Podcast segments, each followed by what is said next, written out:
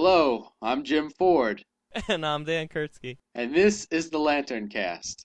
Episode 8. This is going to be our big catch up on Green Lantern Corps.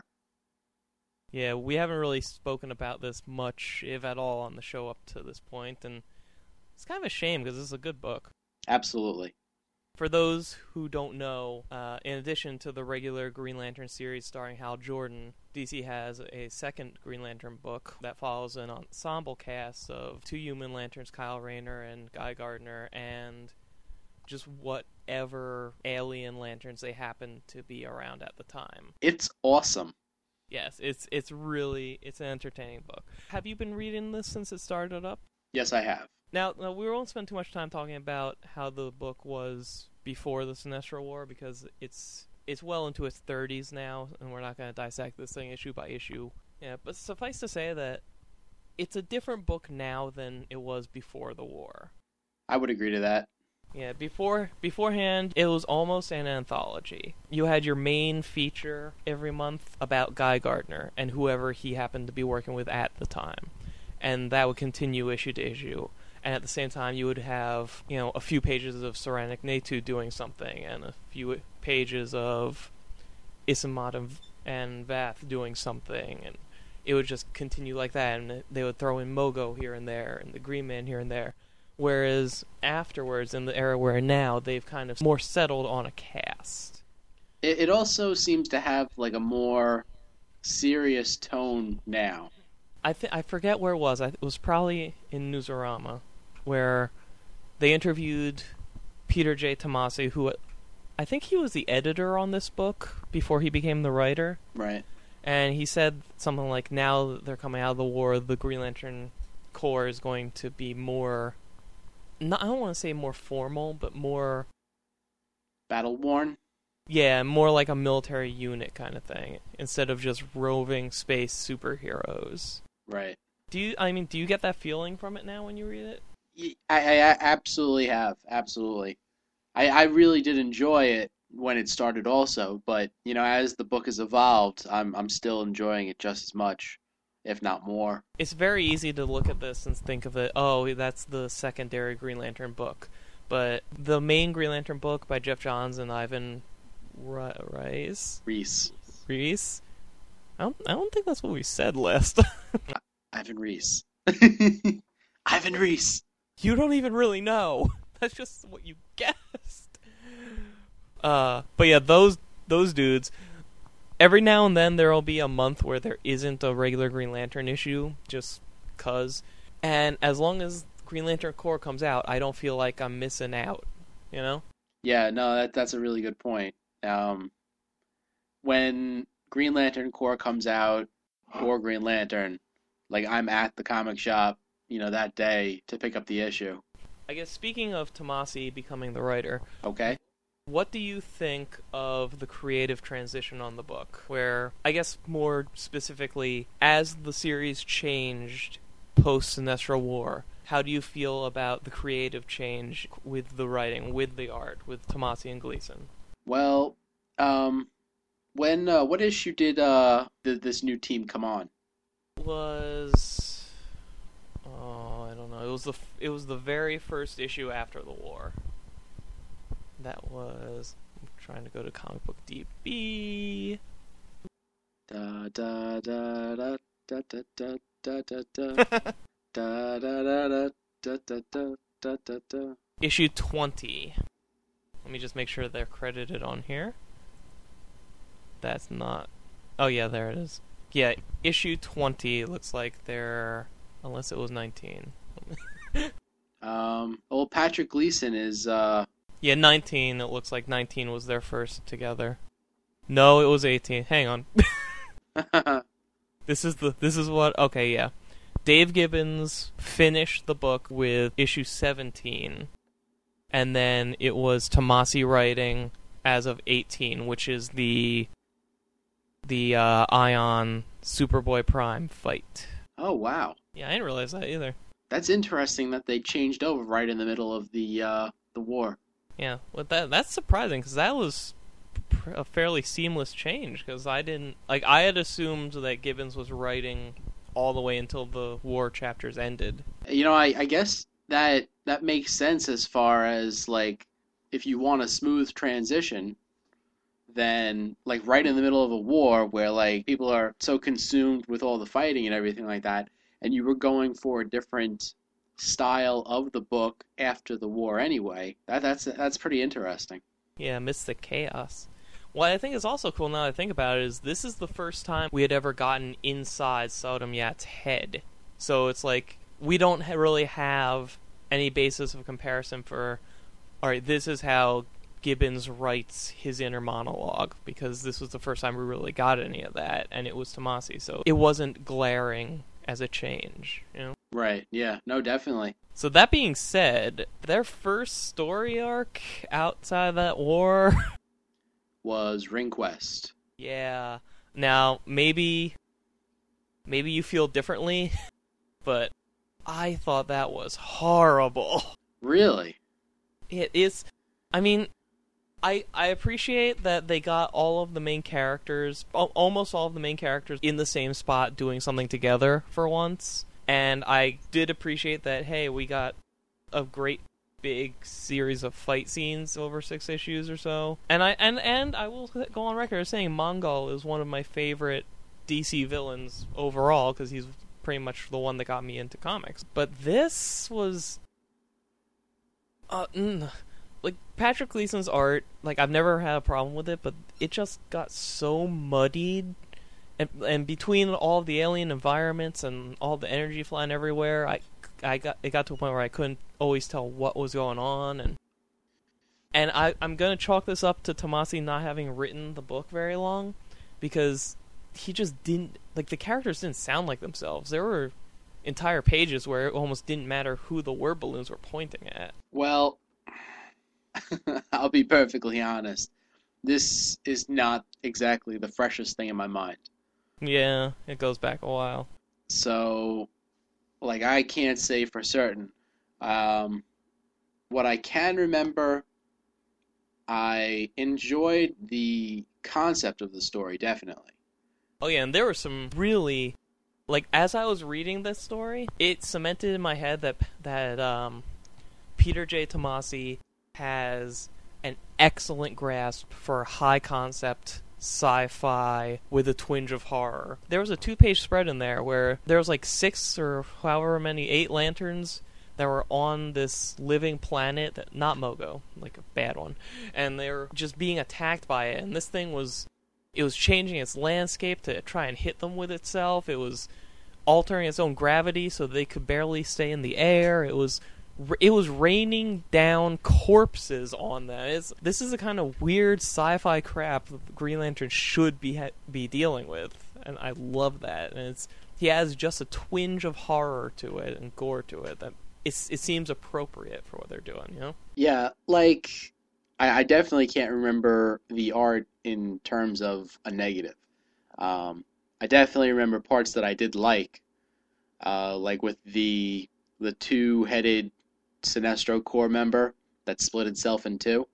Yeah, they kept fighting over the ring. Like that, that was awesome. Um, just like the whole Black Mercy planet, which factors into my Indigo Lantern theory.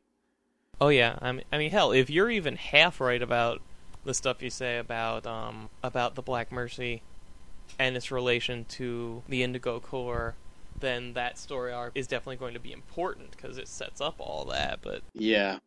And I, I think that that may actually cloud my judgment in terms of, you know, where this stands because of the fact that they introduced the whole Black Mercy and really expanded it a lot more than basically it was just a plan to use to, you know, make people think different things or whatever. and now I'm thinking about maybe I I probably also got a little. I don't want to say bored with it, but might have wanted more out of it since they just kind of arbitrarily left that story to tell a two-issue Alpha Lantern story and right during that arc. Yeah, that that I, I I can see where you're coming from on that one. Um, the uh, the Alpha Lantern story was Terrible.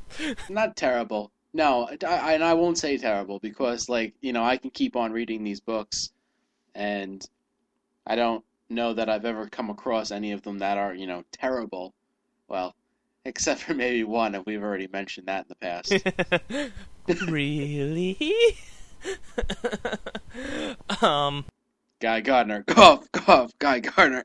hey, uh, what? How's your car doing again? You got a little uh, collateral damage. Yeah, there, on there, there was a little, little collateral damage there. Yeah, but it was just. I mean, they made a big deal about the Alpha Lantern showing up in the the regular Green Lantern series, so at the same time they di- they just injected a two issue Alpha Lantern story into Green Lantern Corps, and it didn't fit.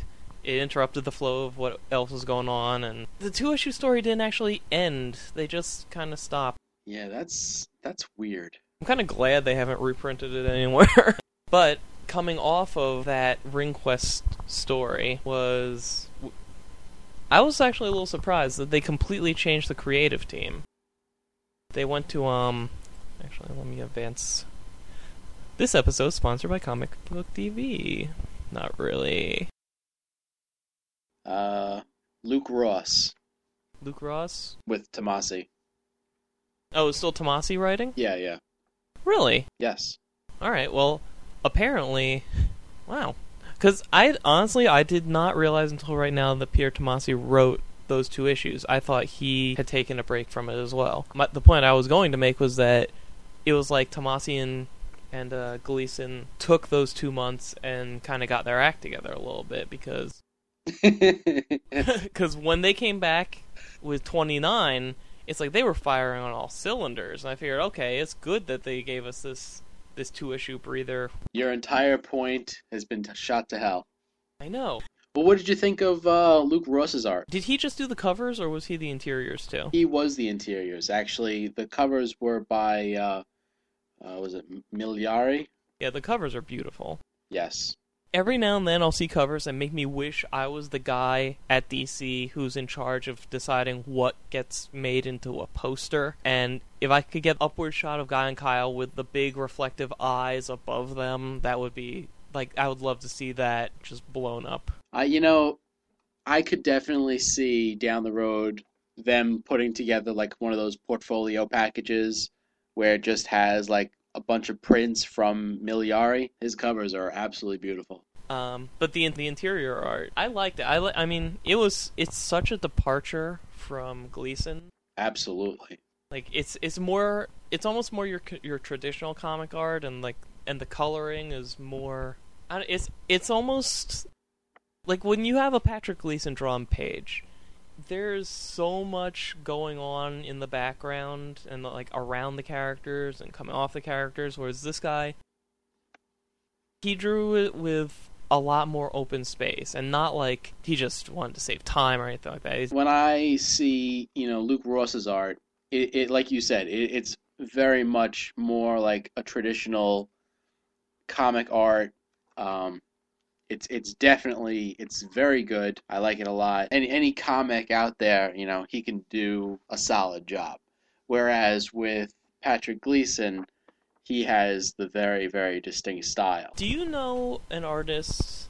I'm assuming this is just a pen name who goes by Crisscross. Yes. Sometimes when I'm reading a Gleason Drum book, I kind of get that vibe from them because they both have this very flashy way of portraying stuff that, you know, when they really get going, it can sometimes get a little hard to tell what's happening exactly in the panel. But then it'll immediately go back to being awesome again. Yeah, actually, uh, this is something that I had mentioned to you that I'm I'm starting to pick up now. There are some times where Patrick Gleason will draw something and it will be like just amazingly beautiful. And then he'll go and draw something else which is just like chaos and, you know, almost like ugly. Like, you know, right for a perfect perfect example, issue 29 of Green Lantern Corps, you have um, I know where you're going. yeah. You have uh, Kerid and Miri on their honeymoon in space. And yeah, just look at Miri, and she's drawn very cute, very pretty. Um, Kerid, you know, like a big, you know, bulky guy, just drawn happy, and it's just such a pleasant thing to look at. And later on, basically she wants to die, and instead of dying, she becomes a Star Sapphire. And the transformation is just this absolutely hideous transformation. Like there's jagged spikes coming out of her her hand. She's like crying crystals. Like you can see the crystals in her teeth. You know, it's gross. The the final like the the last transformation scene, you see every single one of her teeth. You see just these wide open white eyes. It's as you've mentioned in the past, like that that horror esque type look. And, you know, it's just totally totally hideous. And then the very next panel, you see her after the transformation, and she's pretty and beautiful again. And when I had first, you know, taken a look at this, I said to myself, it's like, well, oh my God, it's like, can he be consistent and just make everything look beautiful? And now I'm starting to realize that that's the point, that he's making these things look horrible and and not pretty to emphasize the fact that these things that are happening are not pretty and beautiful. This is like a horrible transformation. And a girl that is so beautiful in the beginning has to go through this horrible transformation, but is eventually beautiful on the other side of the transformation as well. So I think that's like that's definitely to his credit. Actually, I think the first time you saw it, what you said was she looks kind of like a monkey. Oh yes, yeah, no, definitely. Yeah, so way, way back when when I uh, had mentioned this to you. Back in the day. yes, back when this first came out. I I definitely agree that he can, when he wants to get across the the beauty of a character, he can absolutely do it. Like earlier in this issue, I even jotted down this page because I wanted to mention it. There's the scene where Guy and Ice are having this romantic dinner hovering over Oa. Yes. And this just that the third panel on that page where it's just kind of a close up of her face as she's looking at him. That look on her face and like the light as it's reflecting in her eyes, it's like like I want someone who's real to look at me like this. Like this is awesome. And then what's funny is he immediately contrasts it with like two panels later, this horrific squid creature thing is like calling Guy over his ring, and you see it just like tentacles going everywhere. And you know, just like I was saying before, you go like two more pages later, two or three more pages, and you have her like totally angry, and once again, it's like, well, that that cuteness, that beauty that he was drawing before, now it's drawn with like this pure anger and the beauty's gone you know? Like where she's like slamming the table down and freezing everything on the table. Yeah definitely. Now that i'm flipping through it this issue especially is filled with like just contrasting like love and hate life and death. Yeah. Because i mean i mean look the scene like miri was ready to let herself die and then the the violet ring comes along and gives her a new lease on life. And then you turn the page, and it's Sarek talking to a big mound of dead people. and then and and what's Miri's whole mission is to spread love, and you've got Guy and Ice, you know, look, it, they're on the rocks now. Yes. What what did you think of that that mound of dead people? I kind of wondered why it was just kind of there was a mound of dead people floating around space. But well, my, my my question is like, why can't they die? Like, why are they stuck in this? You know. Did one of them say it was their ship or something? Yes. The in, well, they say the intense heat of an object the size of a colossal hand brushed past us, and apparently now, like, their spirits cannot be released from you know the wreckage. I took it. I assumed it was um because you always hear about like, oh, ghosts can't move on if they have unfinished business or this or that. I thought it was something like that. Hmm. They just want to be creepy. Yeah. Yeah. They're jerks. They're dead jerks. Uh, what about this lantern, Simon Terrence from Sector Twenty Five Fifteen? Yeah, I was wondering because I don't. I think he showed he showed up again in thirty three. Right But he's like, I mean, is he supposed to be significant or something? Because he, I thought he would come back more often. Well, he is our neighbor apparently. Oh well, he seems friendly enough. Twenty-five fifteen, one sector over. He's just randomly psychic too. I don't know. He seems nice enough. I'd like to have him as a neighbor. Uh, let's see. One other, other note I have in here is like, in 29 and 30, you really start to see that the Guardians are, you know, they're not just being preventive anymore. They're actively pushing for conflict. yes. Because you got Scar is provoking the other Guardians, and in 30, you know, the, you have the Guardians basically provoking the the Zamaron Queen. And uh, oh, something I definitely want to, considering what we were just talking about, something I want to draw your attention to. In the around the middle of issue 30, Okay. Where you know the big argument is starting to heat up. There is this page where you know it's it's the page right before they see the uh Sinestro Corps members captured and in crystal. Oh, okay. the page right before that the top panel. Yes. look at look at Scar. That is the ugliest face i have ever seen especially I mean, the Guardians, they, they're old, they're wrinkly, but they never look like this. Gee. Yeah. Well, you see, that's that's that's a big thing, and that, like you said, we've seen the Guardians drawn a lot of different ways, but the way that Patrick Gleason is drawing them, their their cheeks are like sagging, almost like bloated politicians, like these ugly, angry, and you know, fearful. It, it, it's funny because you know as they're trying to stop these emotions it's because they're afraid of losing their power and they're angry at these other Corps for existing And it's just, I mean, this panel specifically, it's like he's drawing Scar's age, you know?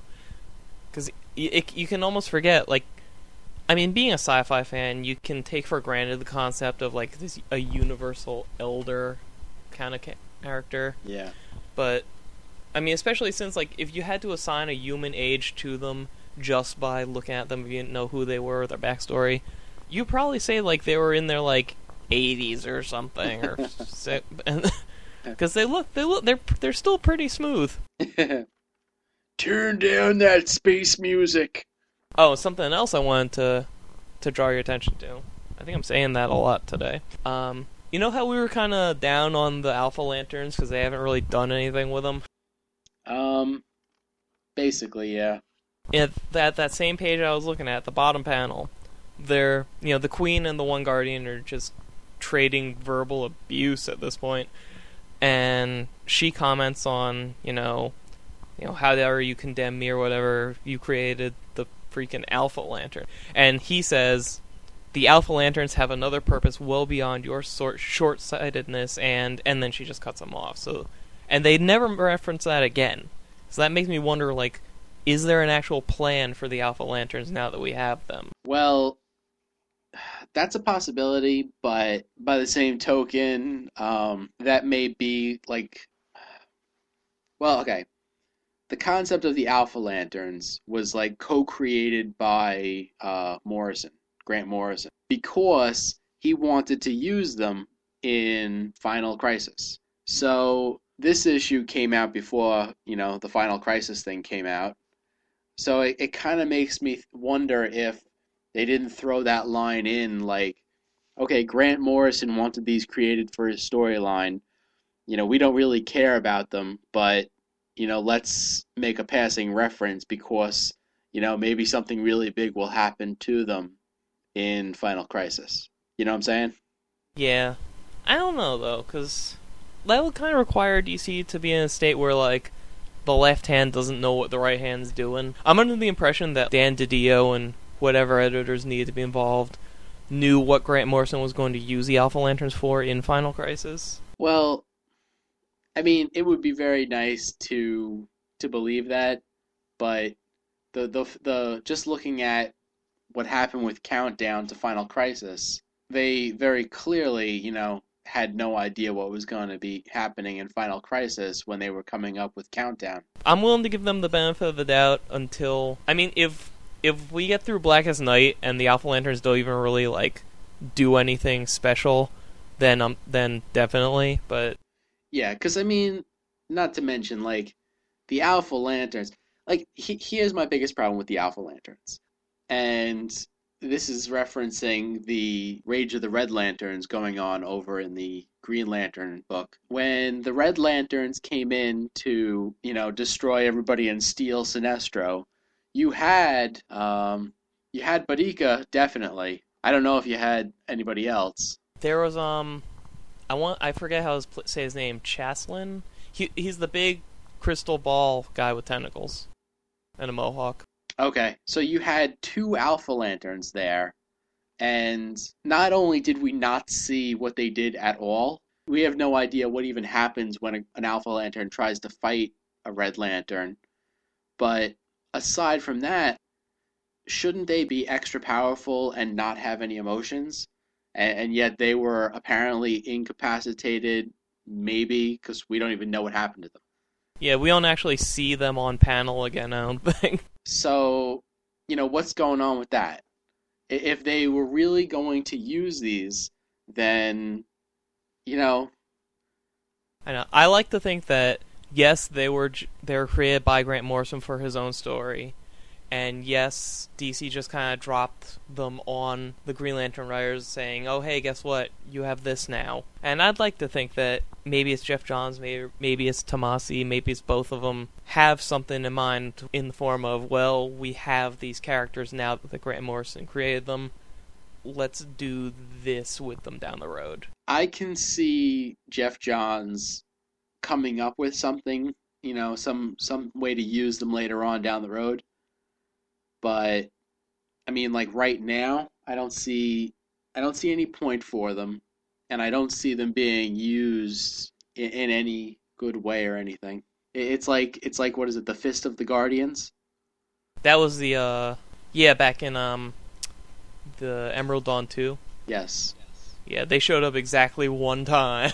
They they were they were in that series for like what two issues? yeah, they were um anybody who doesn't know back when um this was like right after Crisis on Infinite Earths where they were I guess retelling Hal's origin. That was Emerald Dawn. And then they did a follow-up miniseries called Emerald Dawn 2 that covered the downfall of Sinestro. And the Guardians had these I think there was three robots. They all dressed exactly like Guy Gardner for some reason. Yes, definitely. and they're just these not quite manhunter green lantern robots that went around firing green energy and they chased sinestro and they beat him up in a barn i think. And then they were never seen or heard of or referenced ever again. Yeah, I, I don't know if the Alpha Lanterns are gonna take that route.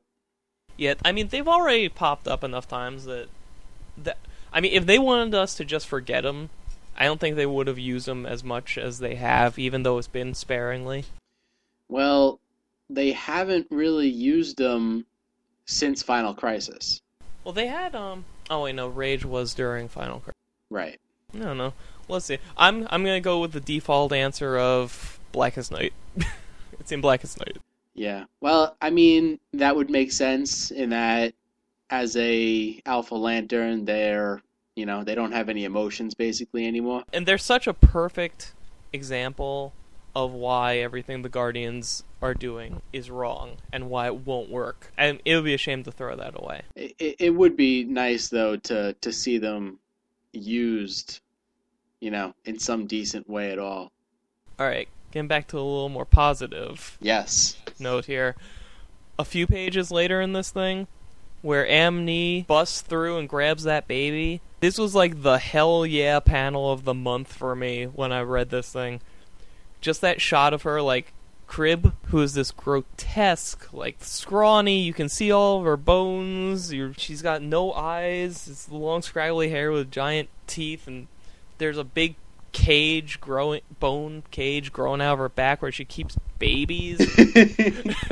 It's it's amazing and it's it's so and then she Kryb's holding this baby and Amni just bursts through and she's just flying towards the reader and she's got this kid and she you see a zoomed out shot of the sector house she just went through and she just flew right the hell through the one end and out the other with this kid. It was like, oh yeah.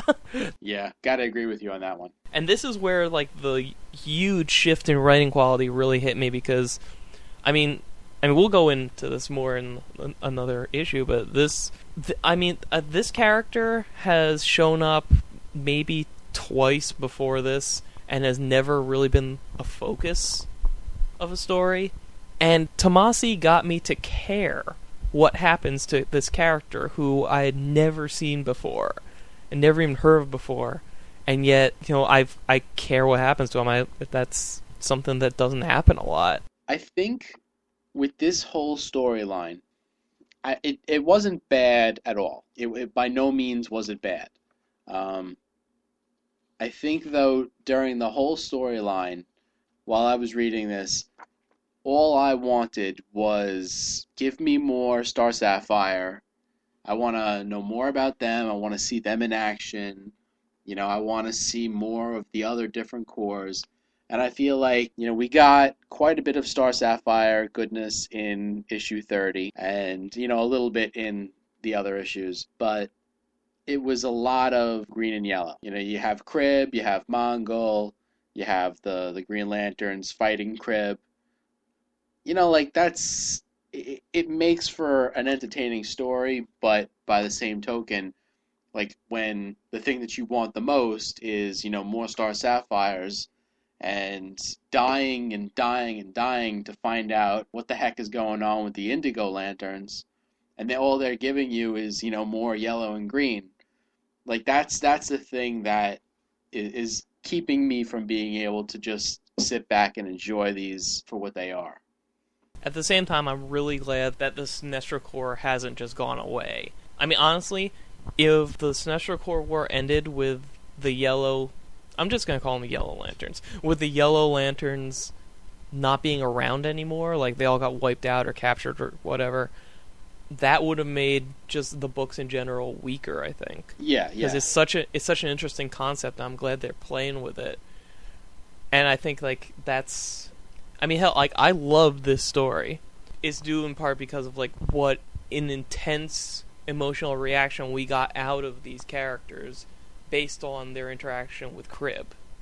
That like while it would have been cool to see more different color lanterns sooner, I don't think this would have been able to play out the same way if they didn't use Kryb specifically. I guess, I mean, really, it, it's my problem because of the fact that I wanted, you know, more of the different colors faster. But I do like Kryb as a villain. I think Kryb was a great villain.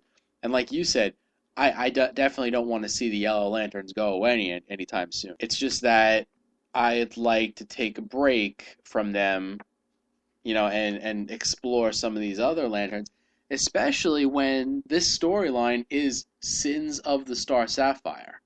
And it, it almost seems like, except for issue 30, a backup storyline to Green Lanterns versus Sinestro Corps.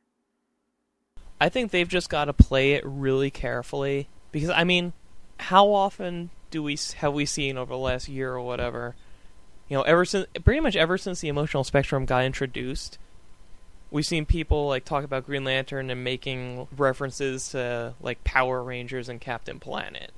I think they're trying not to just go full on. Well, here's the red rings, here's the blue rings. Oh, here come the indigo rings, and they're trying to to I'll- I don't I don't want to say legitimize it, but show people that it's more about the stories they can tell with these different like even if it is just primarily the green and yellow at this point, as opposed to just being, hey look, it's the next color. Look now here comes the next one too. Isn't that awesome? Yay! But I mean, like by the same token, it's not going to feel like all where's all the colored Power Rangers rolling out super fast. If say you know you take Sins of the Star Sapphire and actually tell stories about the Star Sapphires going out and helping people. Like if you made the storyline centralized around that corps where all you're focusing on is for the most part just Star Sapphires with, you know, like some Green Lantern and, you know, maybe Sinestro Corps stuff going on in the background, that's something that I would have liked to see. Something else to remember is that this the Star Sapphire angle of this wasn't just Miri's story. You know, the Sins of the Star Sapphire also encompasses the Green Lantern Guardian delegation to Zamaron, where you got to interact with the Star Sapphire's basically power structure.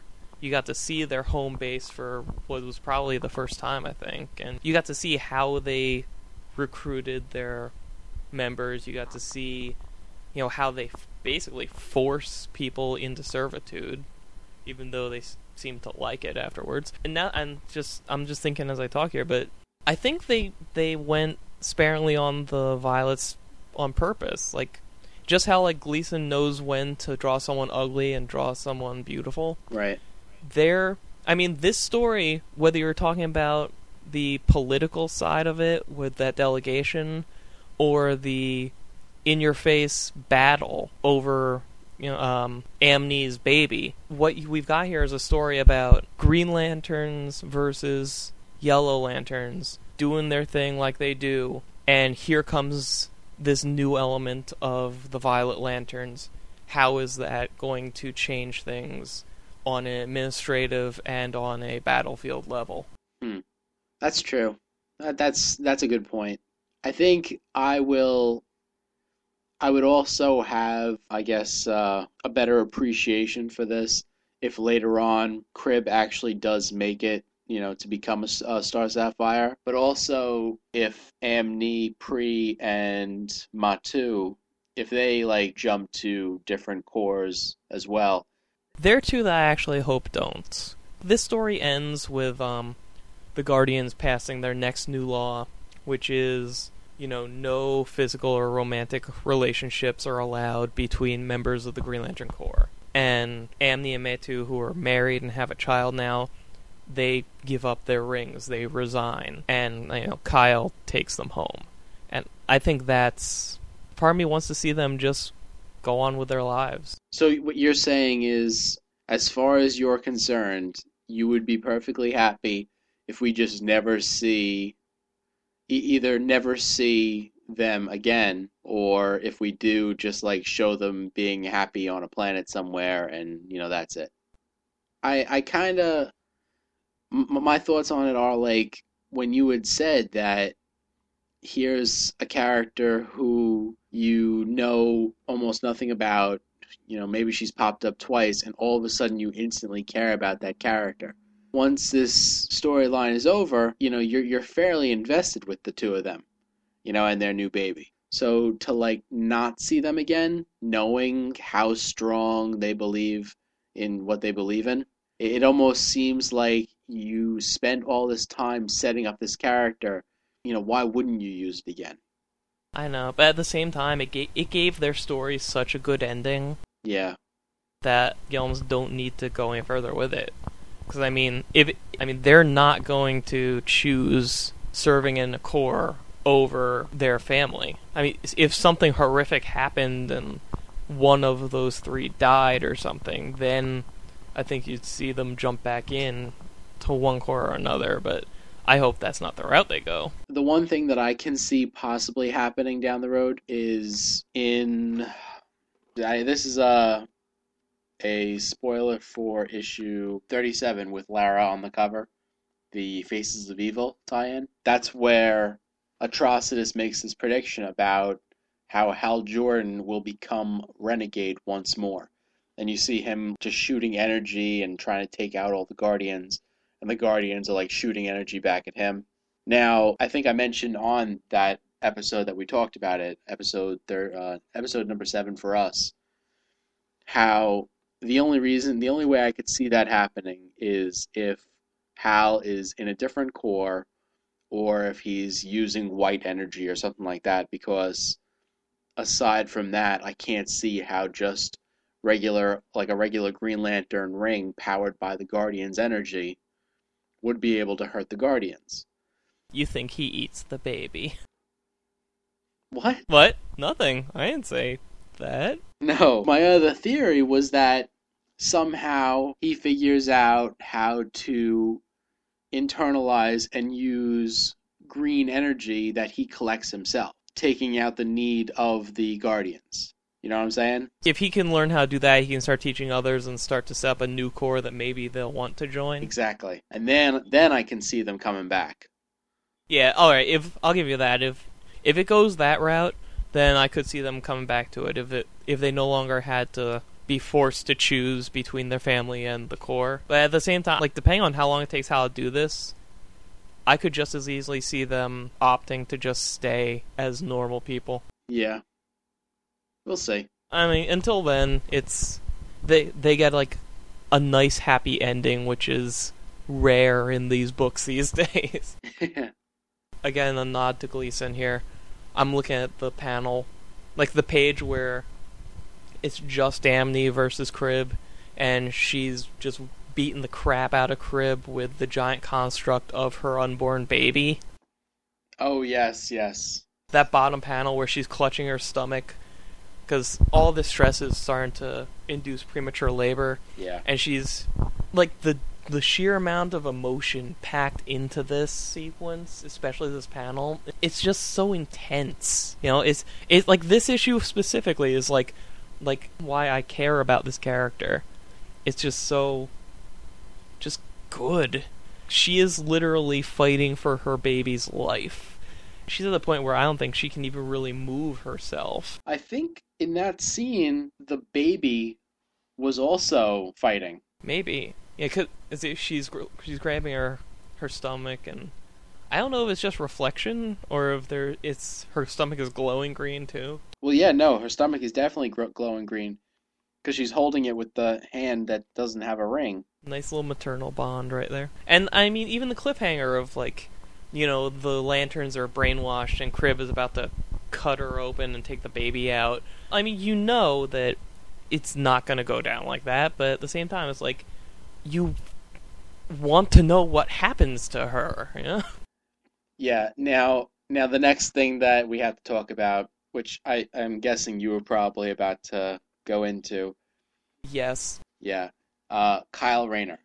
Absolutely. My notes, I have down just the word Kyle in capital letters with a period after it. Yes, yes, and that's because in issue 32, we finally get Kyle Rayner back again. This is this is probably the best that Kyle has been written since uh Rebirth. it, it's been it's been a while. It's been a really really long time. I you know, I took issue with an issue uh yeah, I took issue with an issue. In issue 31, Kryb sprays these people with this, you know, mind controlling ooze and all of them are like out of commission just like that except for Amni. And it just it struck me as like now come on.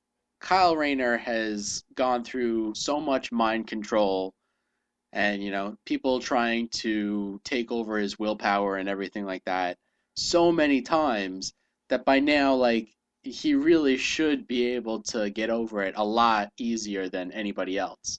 And when he just succumbs to it that fast, I don't know if I mentioned it on the show, but I definitely mentioned it to you how, you know, that that didn't sit well with me. This is just to interrupt you for a sec. I'm looking at the beginning of, of 31 again. The panel on page 5, panel 2.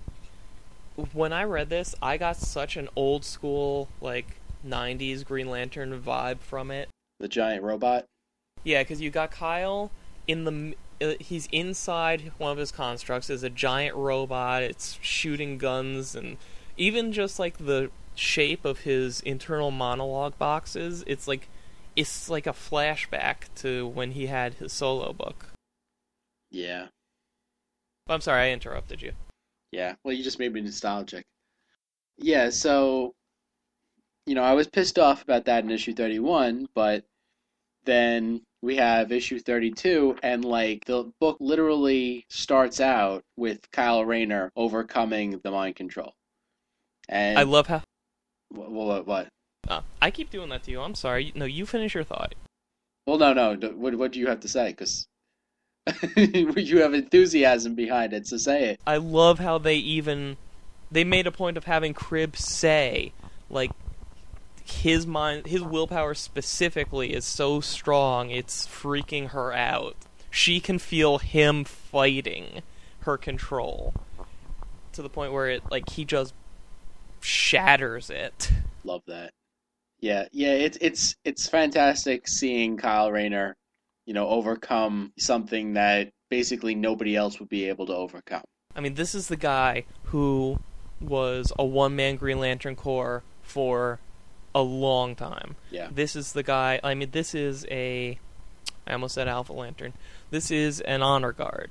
This is like he's he should be one of the best out there. He comes up with a machine to get this uh, this ooze, this mind control ooze, out of everybody else's system. It's basically just really, really great seeing Kyle kick ass. And even like right before that, how he has to immobilize three possessed lanterns that are all gunning for him. He has to do it without hurting them, and he has to do it efficiently. And it just, I mean, this these two pages right here hit you with the fact that all right, this guy is really freaking good at this. He's a, he's professional. He knows how to get this job done. That's just that's something his character's been missing. Yeah, definitely. We get this really, really cool um, visual of Miri, the Star Sapphire, going to where she needs to go, and apparently it's like a tether through the stars. Now, I thought you had said it might have been on our board, but I thought you had said you didn't like that. Well, here, here's how I feel about it. This one scene where, for one thing, you have all this like flowery energy coming off of her. That's that. That's a very cool visual. But you know, the tether is connected, basically like goes springing across the universe, you know, on this this tether. I think my my comments were along the lines of it's like, well, if that's how they're like, you know, constantly moving around the universe trying to go where they need to go, you're gonna see just a bunch of star sapphires flying across the universe like they've just been like, you know, ripped off a bungee cord or something like that. I said that that that could get a little weird. But I mean, like seeing it for the first time is pretty cool. It'll probably only be if they have to find something really far away or something like that. I mean, presumably they can just fly freely, at like any sane. I love this star, this uh, Star Sapphire Miri.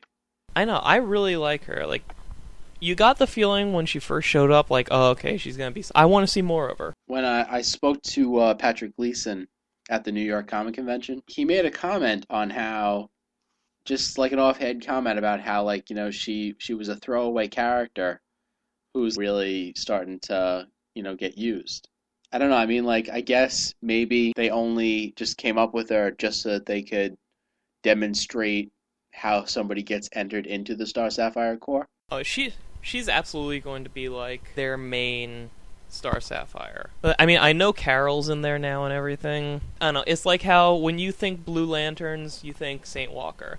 When I think Violet Lanterns, I think Miri. So do I, but I don't think that was their goal.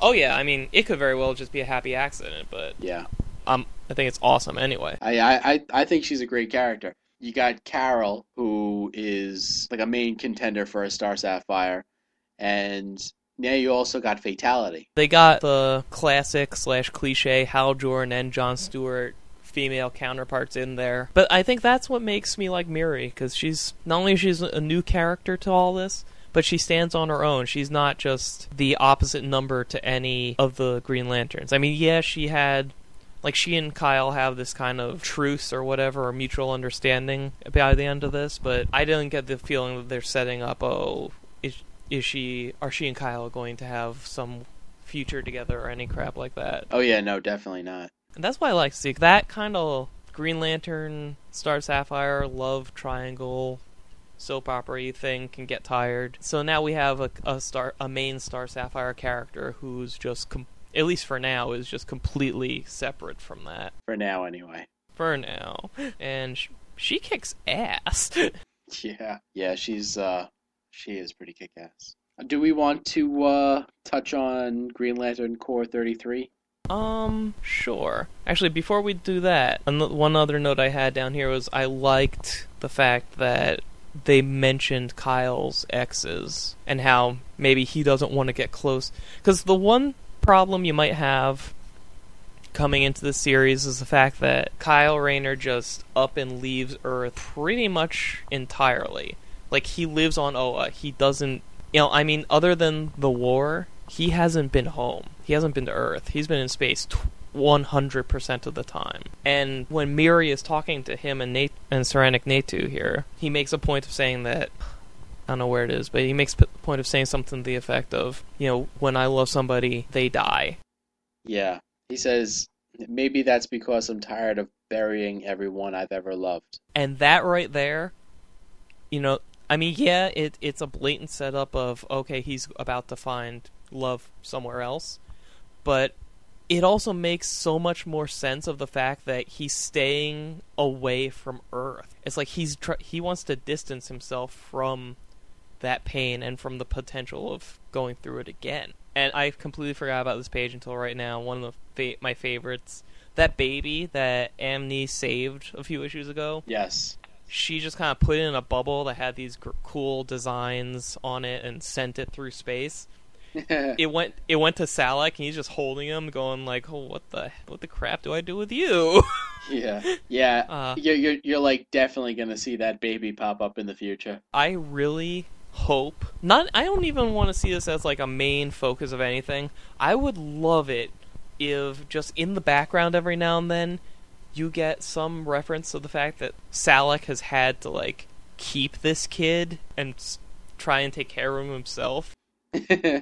yeah, yeah. I, I I think you will see that. And that's right when we see hundreds of rings flooding Oa because, like Amni and Mate 2, they chose love over service. You know, I guess that's actually something we should discuss. Yeah, that that significant weakening of the Green Lantern Corps Yes, that- probably should come up. that that third law that they enacted. Has it only been three? Yeah, That is one thing that surprised me because I expected. How many are there supposed to be? Ten? I expected these to be a lot more rapid. I assumed they were all going to be enacted before the Blackest Night began, but at this point, I don't know.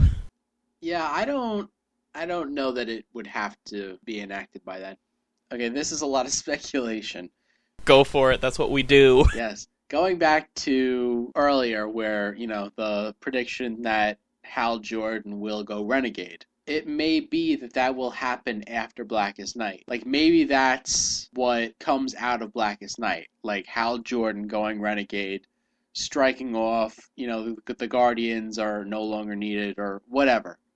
Anything like that. Then, when you look at it from that point of view, then maybe them putting all these laws together you know, they have seven laws to go from now till Blackest Night. They'll probably come up with, you know, a couple more. They'll come up with the rest coming out of Blackest Night, and that's what's going to push Hal Jordan over the edge to go Renegade. Maybe if you're right about the Lanterns figuring out how to gather their own willpower, maybe coming out of Blackest Night will have two different Green Lantern Corps. Maybe they'll still be the, I guess, the primary one that the Guardians run, but there will also be this. I don't know. I don't know if you want to say like independently operated. You know, kind of, kind of like just to draw a Marvel comparison, like how you had the New Avengers and the Mighty Avengers, and how like the Mighty Avengers were the official team that was with the government all that shit, and the New Avengers were they were trying to do the same stuff, but they were kind of on the run at the same time Yeah. because they were they were illegal and stuff. Like maybe the second corps Hal is forming, the second Green Lantern corps Hal forms, will be that New Avengers equivalent, so to speak, and maybe subsequent laws passed by the Guardians are in reaction to that. Or maybe they'll realize Salaak's a bad father and just outlaw him from adoption. Well, that was a lot. Should we stop there? Um. Oh boy. Yeah, yeah. I guess we'll save the uh, was it the the Daxam storyline for next time. yeah. Emerald Eclipse. Yeah, we'll discuss that after that storyline is over. Mongul's back, bitches. Oh, one thing, one last point before we close out here. Uh oh. Something I've been saying for a few months now is how I think Arisia is going to become a Violet Lantern. Okay. So I'm pointing you towards Green Lantern Corps 30. Go to the page where they're over Zamaron and Guy's putting on his shades and all that. Okay. Look at Arisia's aura in that panel, where it's like it's it's just like form fitting to her body, but it's got these like streaming spaghetti like tendrils coming out off of it. Right. If you flip through the issue some more, towards the end, it's like it's the page where they see the Sinestro Corps women crystallized. Or no, is it that one? No, it's it's it's after that page. I know. What you, I I- know what you're getting at. Yeah, you see the um.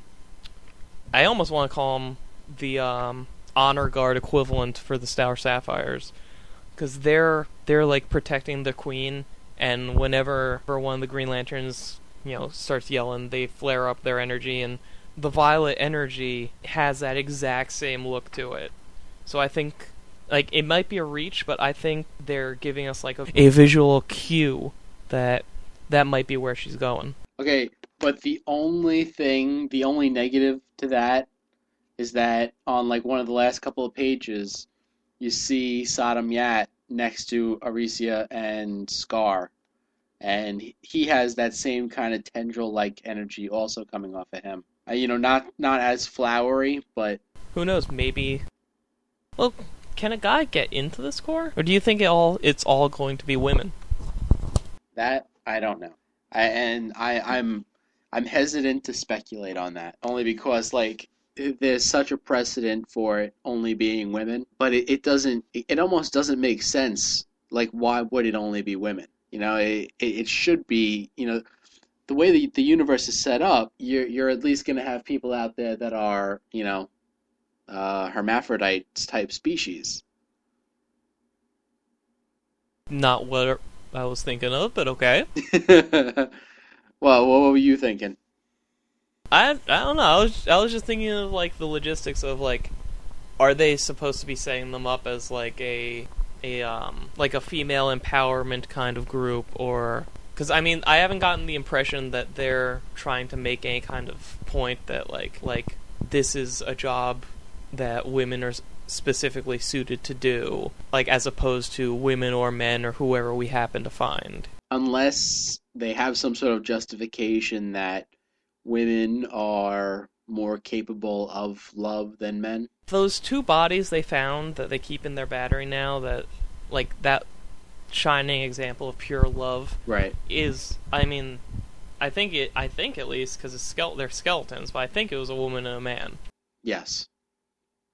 I don't know wouldn't it makes make sense if they were targeting both genders then or Yeah, it would, but and like what I was kind of thinking was, you know, I have my well, not really my like it's like everybody's now the White Lantern theory. yeah that thing The whole catch to that really for either Hal or Kyle or Sinestro or anybody becoming a White Lantern is that you know, well, how do you take care of the Star Sapphire aspect aspect in that they're guys, so they couldn't just get a ring, you know, through natural means. And I, I well, I, I did have a thought about it. You know, it could be the kind of thing where, you know, maybe Hal at this point, and this is, you know, spoilers for, um, what are we? Spoilers for issue up to 38 of Green Lantern, but Hal Jordan has now had a yellow ring, a green ring, a red ring, and a blue ring. So he's just missing violet, orange, and indigo. Now, part of me is starting to think that maybe like that's it for him. And he actually won't get any more rings, and that he's going to have to team up with three other people for the other rings. So like it'll take four, but you know Hal Jordan will have the majority of the rings. That that was something that I was thinking because you know like a lot of people you know have mentioned how they would have an issue if Hal Jordan just collects all of the rings. And I mean like you know I could see him getting an orange ring and I could you know I could see him getting an indigo ring maybe but like the the sapphire ring that's the one that you know part of me thinks the only reason the sapphire rings go towards only women is it's more the choice of the queen. I mean, look at every other corps. I mean, the the green rings search out anyone with great willpower who can overcome fear. right The and the same for all the others. So logically, I mean, any living creature is capable of love. So it makes no sense that the, the violet rings would only go to women unless there's someone who's sending them out is only letting them go to. So you think that either something's going to happen or, you know, the queen is just going to say, okay, Hal Jordan gets a violet ring also. I think that well, for I think something major from the Sins of the Star Sapphire storyline that I actually forgot to write down is that what makes the Violet Lanterns so dangerous. They're they're probably the most dangerous wild card we've got right now on the board because they really believe not only do they believe they're justified in their actions, they honestly believe that they're in full control of their power. When they're they're drawing from the far end of the emotional spectrum like violet is just as corruptive as red. It's just a different approach so i think the fact that the zamarons specifically the queen believe that they're in complete control of this situation and of this power is ultimately what's going to screw them over. And so i i i absolutely think the zamaron queen is going down. And I think that once that happens, the power structure of their corps will change, and you'll see you'll see men and your hermaphrodites recruit, recruited too. That's an interesting theory. I like that. Yay! That's uh, th- th- there's nothing I could come up with that's gonna top that tonight. So I win the episode. you win the episode. Yeah, that's what makes them so dangerous. It's like everybody. I mean, just the fact that the Violet Lanterns are the Star Sapphires, and the Star Sapphire has existed in Green Lantern lore for almost forever. You kind of think, oh, whatever. We've this has been there forever. How dangerous could it be? So I think they're gonna take fandom by surprise. Yeah, and w- with the queen out of the way, then you know the rings can just go to you know whoever they seek out. I would pay whatever cover price to see Mogo just making out with another planet. That would be awesome. I don't necessarily know though that I want to see Hal Jordan in the Star Sapphire costume. Yeah, they would have to vary it up a little bit. uh, okie doke. Yeah, so Green Lantern Corps, it's it's a title that has a history of going up and down, and but it's been consistently up lately. So go check it out. And even when it is down, it's still enjoyable. So Okay. if if you want to email us, we are at what the hell are what's our show called? We're at lanterncast at gmail.com. We have a forum at thecomicforums.com. Scroll down to Lanterncast. We have a website, lanterncast.com. You can actually you can get to the forum from the website also. True. Are we on iTunes? Um no. No? Now, if you subscribe to iTunes, if you subscribe to our show, um, you know, a few weeks ago when you actually could subscribe to our show, then you will definitely get our show again through the feed. But we can't, you know, we, we the it won't appear to uh, anybody new listeners trying to search for us. Still trying to fix that. What would happen if we just like like like could we get out of iTunes and then resubmit altogether or Uh, that's that's kind of what I have to do. all right. So we'll we'll keep you updated with that. So any feedback, uh, emails, we love receiving your emails. If you want to leave a message for us, we don't have a voicemail line right now, but what you can do is if you have a laptop with a built-in microphone or if you have a microphone, just hook it up, you know, download some sort of recording software like Audacity and record your message for us, save it as an MP3 file, and email it to us. And we will play that on the show. Jim's cell phone number is six three one six. Yeah. no. What? You don't like our fans? Come on. Oh, I, I like our fans. I just don't like talking on the phone. You're like I like our fans at a distance. Yeah. Oh boy. Is there anything else? Um, on the forums, I am Choanada. I'm Gland. This is Dan. I'm Gland. He's Jim. He's Shonada. Yes. Um, Oh, You're you're Oh. also known as uh, was it Banana Fun Man or something like that?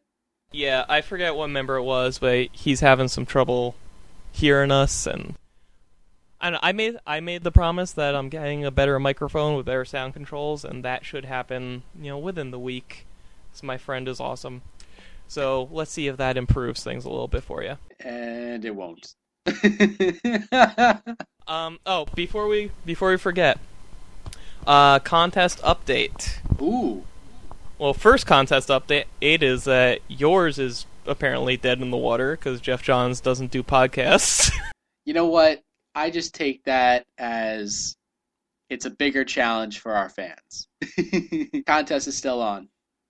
yeah, yeah, that'll that that that contest will outlast our show. You realize that? Oh, um, and as long as we're on the topic, the other half of that part of the contest was the Alan Moore interview. Not get an Alan Moore interview. No, I did not get an Alan Moore interview, but there was a podcast, the Disinformation Podcast or something like that. They were able to get an Alan Moore interview. So apparently he does do interviews. I'm gonna have to look for this. This, ugh, holy crap! All right, wow, but um, Yeah, like I said, um, that contest is definitely still open. It's it's unlikely that he would want to do a Green Lantern podcast, but if you happen to see him or know of any way to contact him, if you're in the grocery store and you just happen to spot Alan Moore, you know, just sitting in the milk case or something, just yeah, just uh, let him know about us, and uh, if we get an interview, you win a what is it, twenty five dollar gift certificate to InStockTrades. I think you wanted to give them fifty. If if there's an Alan Moore interview in the mix, then yeah, I'll bump it up to fifty. I, I will do that. And if you do see Alan Moore, give him Jim's cell phone number, which is six three one six two. I notice you don't cut me off at all when I go to do that. yeah, I, figure I'll just edit it later. Oh, fine. Uh, yeah, and on the, our other contest, uh, I said this on the forum. I'm amending it slightly. The first and second prize winners will be those who we feel get, as we see it, the closest to the actual Black Lantern oath. And the third prize winner will be the person who, while they're not accurate to what the oath was, they gave us the most creative one. And the third prize winner is the one who will get the uh, JLU DC animated Green Lantern toys. Hooray! Yeah, you're not eligible. Don't. So once again, what that is is is you're going to try and come up with your own Black Lantern oath before they come up with it themselves, or before they debut it in a book. Uh, you're going to try and try and think of it in terms of what they might actually use. And if you're if you are the closest, you will win your choice of either a DC Direct Kilowog figure still in the box, or an art print of the Green Lantern Corps by Adam Withers, co-artist of the Uniques. And second prize winner will get whichever of the two the first prize winner did not pick. and well, I thought that was that's the only fair thing because you know whether or not an art print is more of a is a better prize than an action figure is completely subjective. So we just leave it up to the winner. Um, I just think it's funny that like we're ending the show and it's like taking like ten minutes just to wrap up. yeah, didn't you want to be in bed by midnight? Yeah, that was the goal. yeah. Well, well we're, we're, we're done. Like, you know, just email. Don't post your submission on our forums because I don't want anybody to steal it. Email it to lanterncast at gmail.com. Uh, And and, And- get your entry in soon because you never know when the Black Lantern Oath is going to be unveiled. yeah, we're as it is right now. Our cutoff for this for entries is the end of June because Blackest Night is slated to start in July. It might be a little later because of you know delays. Like I don't think there's an issue coming out next month, um, or in a few months. I forget what it is, but um, actually I think May won't have one. But what whatever. yeah, It it could be, it could be it's it's Blackest Night is either going to start in July or after July. So right now our tentative cutoff is June, the end of June. So email those submissions in. Yeah. And that's it. Let's get the hell out of here. I'm Jim Ford, I'm Dan Kurtzky. and thanks for listening. Good night.